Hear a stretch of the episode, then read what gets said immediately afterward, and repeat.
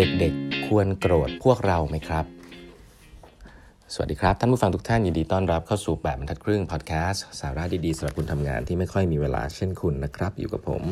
ต้องกวีวุฒิเจ้าของเพจแปดบรรทัดครึ่งฮะวันนี้เป็น EP ที่ 1424 แล้วนะครับ ที่เรามาพูดคุยกันนะฮะ ก่อนอื่นนะครับคลาส Corporate Innovation Master Class ที่จะจัดเป็นครั้งเดียวในปีนี้นะครับ ตอนนี้ใกล้เต็มแล้วนะฮะ ใครก็ตามนะครับ พี่ๆเพื่อนๆที่เป็นผู้บริหารในองค์กรนะครับ ที่อยากจะตั้งหน่วยงานนวัตกรรมนะได้ยินเรื่อง innovation อะไรนี้มาเยอะแหละแล้วอยากจะลงมือทำนะครับ ก็จะสอนในคลาสนี้นะฮะโดยผมเองนะครับ 2 วันเต็มๆนะฮะวันที่ 11ถึง12 มีนาคมนี้นะครับอตอนนี้ใกล้เต็มแล้วนะฮะก็จะสอนพวกตั้งแต่มีอยู่ 8 ขั้นตอนด้วยกันนะตั้งแต่ทำ strategy นะครับ set budget ทำโครงสร้าง ใส่วิธีการทำงานเข้าไปนะครับแล้วก็การหาคนสร้าง incentive ต่างๆนะครับก็นำมาเล่าสู่กันฟังจากประสบการณ์ตรงนะครับ ใครที่สนใจก็ตอนนี้ใกล้เต็มแล้วนะฮะรีบสมัครเข้ามานิดหนึ่งนะครับ โอเค วันนี้นะฮะผมจะเล่าต่อนะถึงหนังสือ ต้องเรียกว่าดีมาก What We Owe Each Other นะครับ ก็เดี๋ยวจะ เล่าต่อแล้วกันนะ อันนี้เป็นเรื่องของ generation ละนะเราพูดเรื่อง social contract กันมาเยอะเนาะไม่ว่าจะเป็นเรื่องเขาเรียกว่าเด็กๆนะครับต้องการการศึกษาเนาะผู้ใหญ่ต้องการ health care นะคนตรงกลางต้องจ่ายภาษี แล้วก็ต้องการการพัฒนาตัวเองอะไรเงี้ยแล้วแล้วเงินมันวนๆอย่างเงี้ยแล้วมันจะพอได้ยังไงนะแล้วเราอนาคตเราจะดีไซน์มันยังไง ทีนี้เรามาพูดถึงอะไรมัน longer term มากๆอันหนึ่งนะครับซึ่งผมว่าเป็นเรื่องสำคัญมากเลยคือเรื่อง generation นะครับมันมีแนวคิดหรือมีคำพูดที่คนพูดถึงเยอะนะว่าแบบคนรุ่นใหม่เนี่ยหรือว่าเด็กที่ยังไม่เกิดเนี่ยถ้าเขามองกลับมาที่พวกเราเนี่ยเขาควรจะโกรธหรือเขาควรจะดีใจหรือ appreciate ซาบซึ้งใจเนาะมันมีหลายมุมมองมากเลยนะฮะเราลองพูดถึงมุมมองหนึ่งเขาบอกว่าให้ลองนึกภาพนะครับว่าถ้าคุณมีเงินเท่าเดิมนะครับเนี่ยมีเงินเท่านี้ทุกวันนี้คุณมีเงินอยู่ห้าแสนบาทนะ ให้คุณมีเงิน 5 0 0แสนบาทในวันนี้นะครับแล้วก็อยู่ในสังคมวันนี้กับให้คุณมีเงิน 5 0 0แสนบาท แล้วไปอยู่ในสังคมสักประมาณเมื่อ 1,000 ปีที่แล้วนะครับเพราะว่าพันปีที่แล้วถ้าคุณมีเงินห้าแสนบาทเนี่ยคุณเป็นเศรษฐีแน่นอนนะอยู่กลางอาจจะทุ่งนานะครับอยู่กลางตึกไม่รู้มีตึกหรือเปล่านะฮะแต่คุณเป็นเศรษฐีแน่นอน แล้วก็ไม่ต้องทำอะไรเลยรวยแน่นอนคำถามคือคุณจะเลือกอะไรนะครับ ที่น่าสนใจก็คือว่าคำตอบของคนส่วนใหญ่เนี่ยก็คือเลือกที่จะอยู่ปัจจุบันนะทั้งที่รู้ว่าอยู่อยู่ในอดีตเนี่ยถือว่า status ทางสังคมดีกว่า แล้วก็รวยมากกว่านะครับลองนึกภาพเป็นคุณเป็นจูเลียสซีซ่าสักพันปีที่แล้วอย่างเงี้ยเออคุณก็อยู่ใน status ที่ดีคุณก็ร่ำรวยใช่ไหมแต่ทำไมคนถึงไม่เลือกฮะทำไมคนถึงเลือกที่จะอยู่ในชีวิตปัจจุบันครับคำตอบส่วนใหญ่ถ้าพวกเราคุยคุยกันเนี่ยมันก็ค่อนข้าง simple นะฮะก็คือเรื่องของพวกเราเนี่ย เห็นสภาพแวดล้อมในปัจจุบัน แล้วเรารู้สึกว่ามันดีขึ้น เราสะดวกสบายมากขึ้นคุ้นเคยมากขึ้นก็เรื่องหนึ่งเนาะแต่เห็นภาพว่าเรามีบ้านนะบางคนมีบ้าน เรามีรถมีมอเตอร์ไซค์เรามีสภาพสังคมที่เรามีอินเทอร์เน็ตนะที่เปลี่ยนไปนะครับแล้วก็แม้ว่าเราจะไม่ได้ร่ำรวยที่สุดนะครับไม่ได้เป็น status ที่ร่ำรวยที่สุดทำอะไรก็ได้ แต่ว่าเราก็ใช้ชีวิตแบบสุขสบายขึ้นนะอันนี้คือคือสมมุติฐานนะครับที่คนส่วนใหญ่เลือกที่จะอยู่ในปัจจุบันมากกว่า นั่นก็อาจจะหมายถึงว่าสภาพสังคมจริง ๆ มันในภาพรวมนะที่เรารู้สึกเนี่ยมันอาจจะดีขึ้นก็ได้นะมันดีขึ้นนะในขณะที่เราบ่นกันว่าเฮ้ยมันไม่ดีอย่างนั้นอย่างนี้แต่จริงๆมันดีขึ้นมามากแล้วนะครับแต่คำถามคือมันดีขึ้นในลักษณะแบบไหนอะเดี๋ยวเราเล่าให้ฟังนะว่ามันดีขึ้นยังไงได้บ้าง แต่จะแตะในประเด็นหนึ่งก่อนก็คือว่าอีกมุมหนึ่งคนก็มองอย่างนี้ฮะว่าเออเวลาเราพูดถึงความสัมพันธ์ของภาษีเนี่ยอันนี้น่าน่าสนใจ อันนึงซึ่ง เด็กๆเนี่ยอาจจะรู้สึกเลยนะครับโดยเฉพาะเด็กยุคนี้เนี่ยเราเคยได้ยินไหมฮะว่าเด็กๆเนี่ยตอนนี้โตขึ้นมาเนี่ยหน้าที่คือต้องทำงานมาจ่ายภาษีให้ภาครัฐ แน่นอนจ่ายภาษีเสร็จปุ๊บแล้วภาษีนั้นเนี่ยเอาไปทำอะไร ปกติแล้วเนี่ย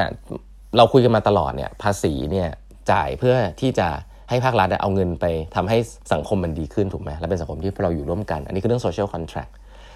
แต่มีหลายประเทศนะครับผมว่ารวมถึงประเทศแถวๆนี้ด้วยเนี่ยที่ ภาครัฐเนี่ยก็เหมือนบริษัทเนาะประเทศก็เหมือนบริษัท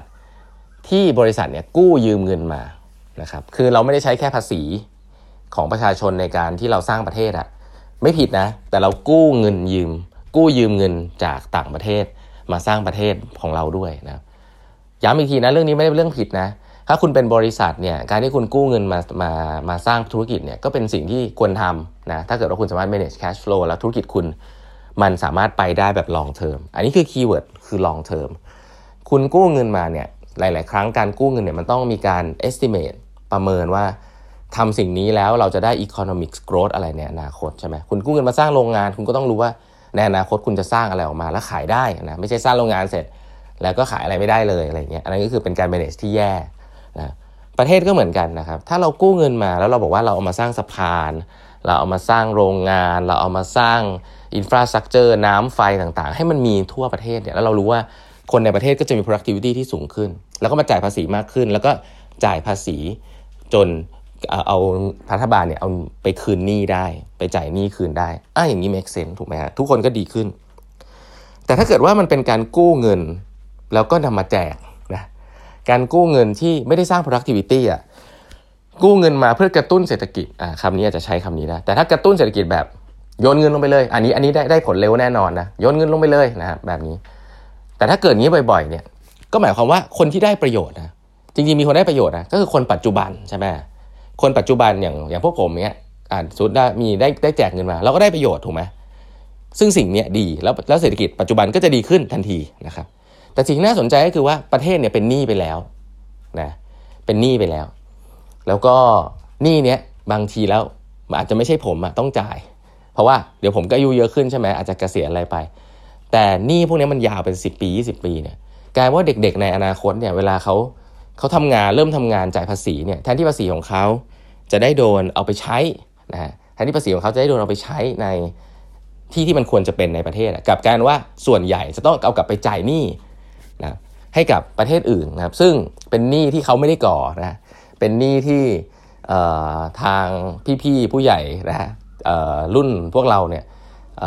ได้รับการสนับสนุนจากภาครัฐนะกู้เงินมาแล้วเอามาให้พวกเราแล้วพวกเราก็ดีใจด้วยไปเลือกตั้งไปเลือกพวกเขาอะไรเงี้ยเห็นไหมฮะว่ามันบิดเบี้ยวเหมือนกันเนาะถ้าเกิดว่าเราปล่อยให้คนที่ตัดสินใจในปัจจุบันเนี่ยตัดสินใจโดยที่ไม่ได้คำนึงถึงคนที่ยังยังมาไม่ถึงนะครับแล้วสิ่งเหล่านี้แหละฮะคือสิ่งที่ผมว่ามันเป็นด a ล็อกนะครับที่ต้องพูดคุยกันเนาะและที่น่าสนใจคือว่าเอ๊ะแล้วเราจะพูดคุย กับเด็กๆเนี่ยเราก็ทราบอยู่เลยเขาเด็กๆเขาอาจจะยังไม่ได้เรียนไม่ได้อะไรมามามาดีเบตกับเรา เพราะนั้นเราต้องการผู้ใหญ่ที่มีความคิดที่ long term แล้วก็คิดเผื่อคนอื่นมากๆนะครับ อันนี้เราไม่ได้พูดถึงคนอื่นที่มีปากเสียงนะ คือเด็กๆก็ไม่มีปากเสียงผมใช้คำนี้คำถามคือเราต้องการผู้ใหญ่หรือคนที่สร้าง social contract ที่คิดไปถึงสังคมที่น่าอยู่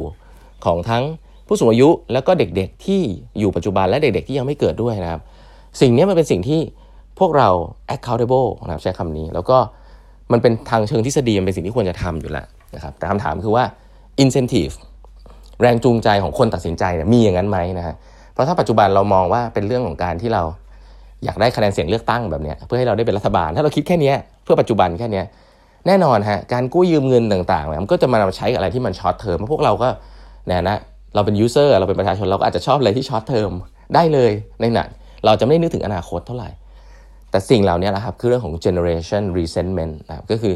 ความเกลียดชังความโกรธแค้นของ generation ใหม่นะครับที่เห็นแล้วมันก็ อืม พี่ๆ จัดการกันมาแบบนี้หรือนะอ่าแบบนี้นะเพราะฉะนั้น social contract ในระยะยาวเนี่ย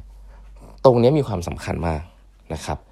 เดี๋ยวมีรายละเอียดอีกหลายเรื่องเลยที่อยากจะเล่าให้ฟังในประเด็นนี้น่าสนใจมาก เดี๋ยวเล่าให้ฟังครั้งต่อไปแล้วกันนะครับ วันนี้เวลาหมดแล้วนะฮะ ฝากกด subscribe แบบนัดครึ่ง podcast นะครับ ใครสนใจคลาส corporate innovation master class ก็อย่าลืมสมัครเข้ามาทาง Line OA แล้วก็ Facebook page ของแปมครึ่งนะฮะ แล้วพบกันใหม่พรุ่งนี้ครับ สวัสดีครั